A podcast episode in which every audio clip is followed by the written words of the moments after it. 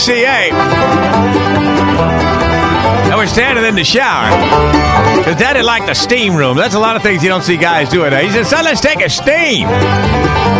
You know, get the impurities out after a hard night's of drinking. So we're sitting there in the steam room. And I noticed Daddy's looking at my hydraulics. I said, what you looking at? He said, not much, I can tell you that. Well, I looked over at his great tufted implement. I said, hey, Daddy, yours is so short, you need a magnifying glass and tweezers. He said, son, you got to be more original than that. I mean, yours is so small, you need an electron microscope and a couple of scientists to theorize that it's actually there.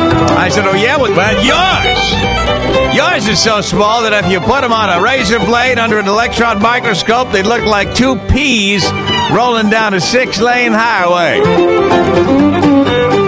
Daddy said, well, I believe they used yours as a model when they made the Ken doll. I said, oh, yeah?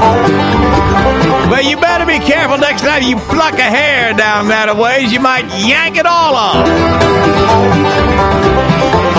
Now people are staring at us in the steam room. He jumped up and said, you're so beauty, I'm surprised Becky New doesn't think she's reading Braille when she's trying to grab hold. I said, well, let me tell you something. I heard that when you had your breasts, the moil had to sew some back on just to have something to take off. Daddy said, son, let me tell you something I've never told you. When you were born, the doctor noticed how tiny them things was.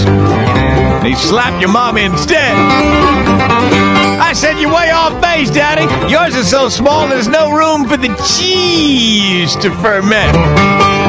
He said, oh, yeah?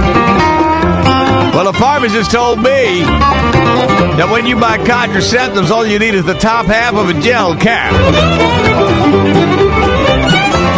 I said, Daddy, sometimes I wonder if that thing of yours ain't just a flap covering your cootie.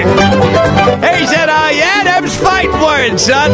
Yours is so small that when you go to see the doc, I heard that instead of saying turn your head and cough, he says, put your feet in the stirrups, please.